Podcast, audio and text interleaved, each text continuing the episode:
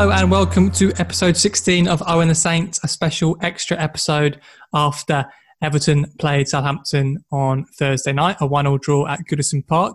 With me is Jack Surliss, my co-host. Jack, how are you doing? Yeah, I'm good, thanks, Pat. Really enjoyed that game. How are you? Yeah, very well, thank you. Um, we just thought we'd jump on and have a quick conversation about, about the match. Um, we'll be chatting again after the Manchester United game on Monday night. So instead of publishing on Monday morning, our next podcast will be out on Tuesday morning. So keep an eye out for that. Um, but we wanted to make sure that this game didn't get lost uh, amongst the United chat next week. So I actually didn't watch the game, but Jack, you did. So I wanted to ask you, first of all, the reaction on Twitter seemed to be uh, a game of two halves, really. We played exceptionally well in the first half and then Everton came back into it in the second half. Is that, is that a fair reflection of, of how the game went? Yeah, I think so. Um, the first half, I was tweeting about it. The football that we were playing in the first half was honestly unbelievable. Every single pass had purpose. Every pass was meant. It was quick. It was to feet. Um, when the ball went into Armstrong and Redmond, they were always on the half turn. They were going at Everton's defence straight away, and they just couldn't deal with us. We were too quick for them. Everything was just so positive. Um, and yeah, we should have been two or three goals up. Obviously, Ward-Prowse missed that penalty and Ings hit the crossbar. We should have had the game sewn up by half-time. Unfortunately, they they got the goal on the stroke of half-time, which was disappointing defending. But um, overall, we're in a position now where we can enjoy our football. We're not don't have the threat of relegation. Um, but overall, I think that first half was one of the best halves of football I've seen um, Hassan Pitbull's side play. Yeah, I mean, it was getting tons of praise. Um, I was following the game on Twitter. Unfortunately, I was working, so I wasn't able to watch. Um, but it sounded like we were all over them. Should have been three or four goals up. Um, I've seen the highlights since. I thought the penalty was a little bit soft. Um, Ward-Prowse going down. I think it was under the challenge of Andre Gomez. Mm-hmm. And we spoke to the All Together Now Everton podcast before the game. Um And Tony, uh, the Everton fan, made the point that midfield was their weakness and in particular kind of picked out Tom Davies and, and Andre Gomez. Um, Gomez was obviously substituted, gave away the penalty. Um, and I think that's where, through midfield, it, it sounds like where a lot of our joy was coming from. Yeah, definitely. I mean, I think Romeu deserves a lot of credit since he's come into the team, replacing Højbjerg. I think he adds a lot of balance to the team and he seems to be working really well alongside Ward-Prowse in there. But, um, yeah, we, we dominated their midfield too in the first half. They changed their formation a bit in the second half. But in that first half, we had the disallowed goal from, from Armstrong, which came from great play from Ings.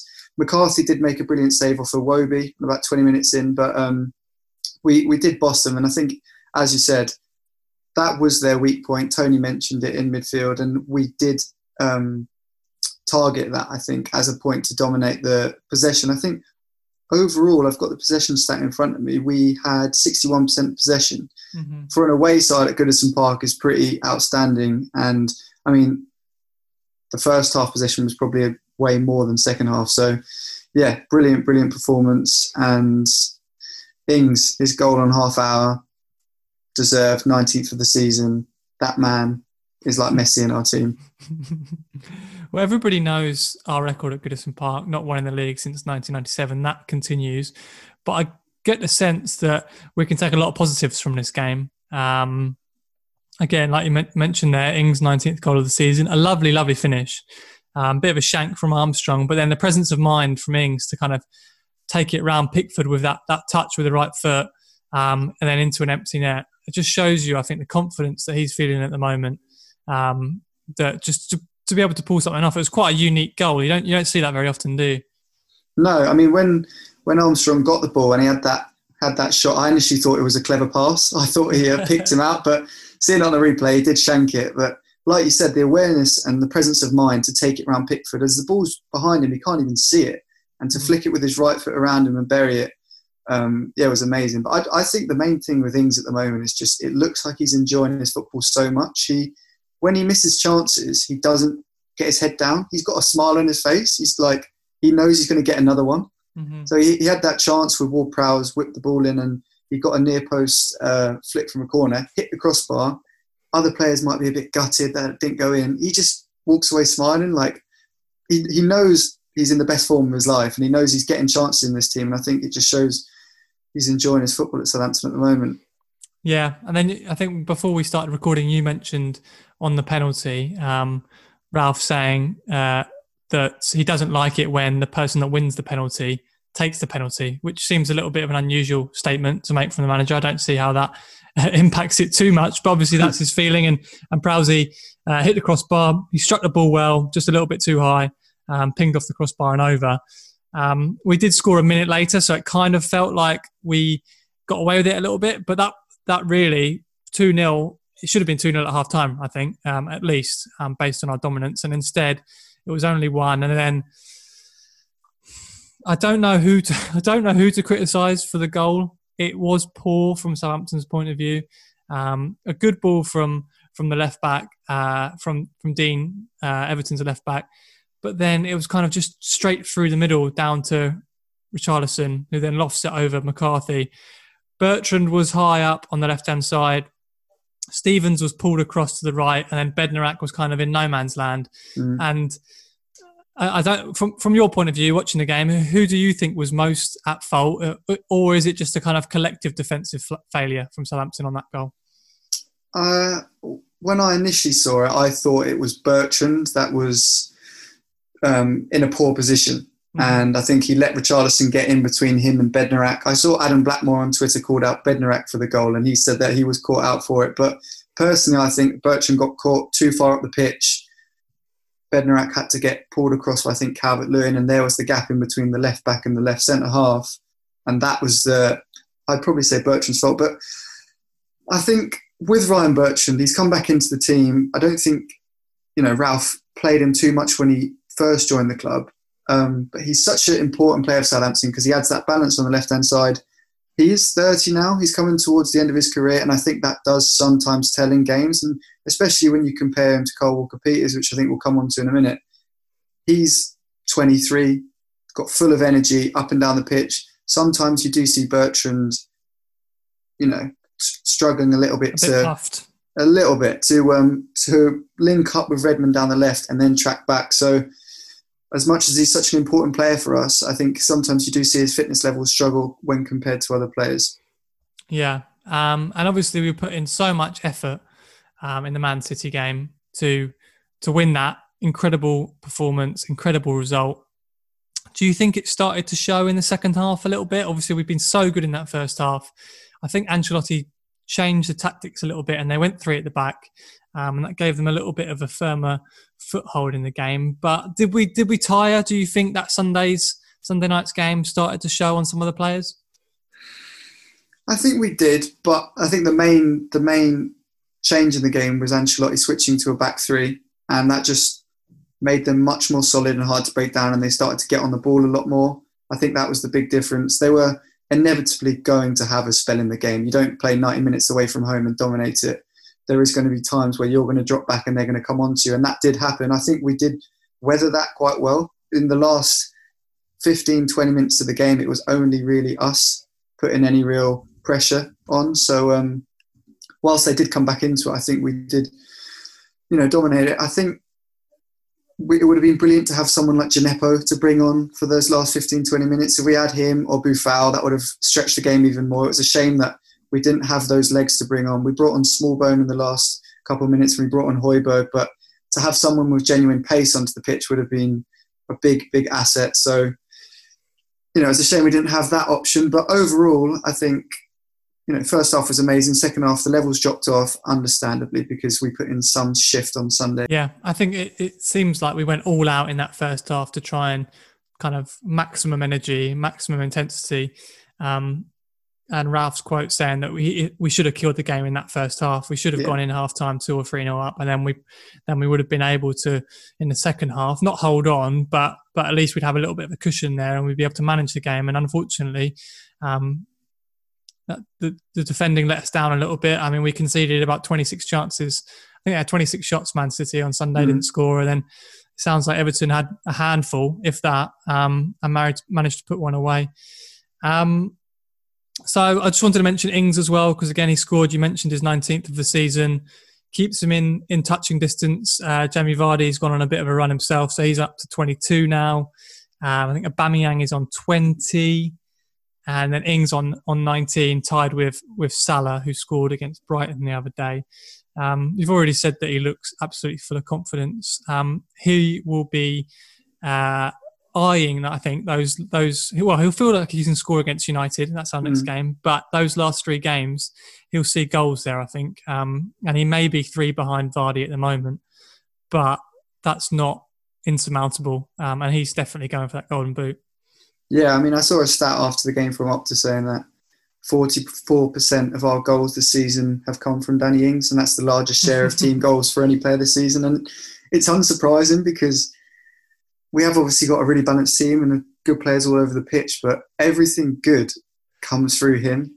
His, you know, he keeps the ball so well. His work rate is unbelievable. His link-up play, brilliant crosser. We saw that for Armstrong's disallowed goal. He picked out Che Adams perfectly. In the first half, he took the ball down from an Armstrong chip and laid it back perfectly to James Ward-Prowse. He seems like everything you want in a striker: work rate, finisher, hold up, link up, he's got. And mm-hmm. yeah, I mean, he's so important to us. We've already mentioned his goal, that awareness, but he's so important to us from a goal scoring point of view, but also just a general link up point of view. Um, mm-hmm. Yeah, and I just love seeing him score in a Saints shirt. Well, I think it's fair to say that if you had said four points from Man City and Everton um, before the Man City game, you would have just snapped your hand off for that. That's mm. a, some return. I mean, we've been excellent since coming da- coming back from from um, from lockdown. And again, it sounds like it was another excellent performance, something to build on. We go mm. to Old Trafford next on on Monday. Um, Well, actually, before we get to that, you did want to mention Walker-Peters. You think he had another good game and, and, and again, making the case for potentially let's try and sign him permanently in the summer. Yeah, I mean, I think Ings got man of the match, but he was a close second for me. I thought he was brilliant on that right-hand side. He had a good battle against Anthony Gordon, um, who was a very decent player. Tony from the All Together Now Everton podcast picked him out mm-hmm. as one to watch. And I think we did see that he's, you know, he's bow-footed and he was attacking and he was aggressive on the ball. So he looks definitely one for the future. But Walker-Peters, I think he is staking his claim to be a Saints player next season. Um, everyone knows he is, he's quite small. He's limited in that department. But I think he uses his body so well. He draws a lot of fouls. And he does it, he does this one one action where if he's got his back to... If he's facing his own goalkeeper, if he's facing McCarthy, he would do like a fake shot, use his body, and then go back the other way. And he seems so comfortable on the ball.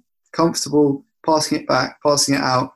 Uh, um, I think he's got so much to his game. Going forward as well, I think that might be one area that he could potentially improve on because he got into a couple of chance opportunities on that right-hand side to pick someone out and he didn't. Um, so that might be one part of his game. If he could add that final ball, that would make him even better. But certainly I think he's a massive, massive improvement to what we've had at that right-back position recently. Yeah. Um Well, I think it's a measure of how well we've been playing that we've just basically gone to Goodison Park where we almost never play well um, and with a dominant team. Um, and we are, it seems like we're all disappointed not to get three points, mm. um, which is a measure, I think, of how far we've come. You've only got to think back to the reverse fixture in November and it was an absolutely dreadful game. We lost two one, um, but we were so much worse than that before, than that result. Um, It was, uh, yeah, it was really, really dire stuff. So to put in a performance at Goodison Park now just, I think, shows um, where the team's at, how confident they are. Um, we're up to forty-four points. Again, we're going to keep mentioning it every after every game, but fifty was our ambitious target, um, I think, wasn't it? Once we once mm. we kind of got ourselves safe, we're six points off that with four games to go. Uh, Manchester United up next, at Old Trafford, that will be tricky. They've just won. Um, again, tonight, three nil uh, at Aston Villa. They are definitely playing, United are definitely playing their best football of the season. Um, Mason Greenwood looks like a hell of a player, scored again tonight. Pogba's playing well. Fernandez scored from the penalty spot. That's going to be a really, really tough game at Old Trafford. Um, but again, playing away from home like we are, I think we should go into that game um, confident. Playing, we, we just played Man City. We beat them one nil. Um, there's no reason why we can't go to Old Trafford and get a result. I think so. And just on a side note, we mentioned before the before the season restarted again, Hassan Hüttl's new four-year deal and how that would impact the club um, for this restart. obviously no one knew how we were going to come back into it, whether the players are going to be fully up for it, they're going to be a little bit, you know, not up to one hundred percent. We've seen, we've got ten points from these first five games. It's been absolutely amazing. I think that four-year deal boosted the club massively. Mm-hmm. And I think you can see how energised the players are, how energised Ralph is in this team and how excited he sees, you know, where we can go. I think we add a few players into that team, shore up the defence, maybe bring in another midfielder. And I think we really, really can look at pushing into that top ten, top eight next season. But um, United will be a big test. As you said, they are looking quality at the moment. I was just watching that Villa game then, and going forward, they look so, so good. And Mason Greenwood. Sometimes you see players that are one-footed and, you know, shift it onto their right foot and you think they're going to scuff it. He is the most bow-footed player I've ever seen. He just shifted onto his right foot and hit it bottom corner. But yeah, it'll be a massive, massive test.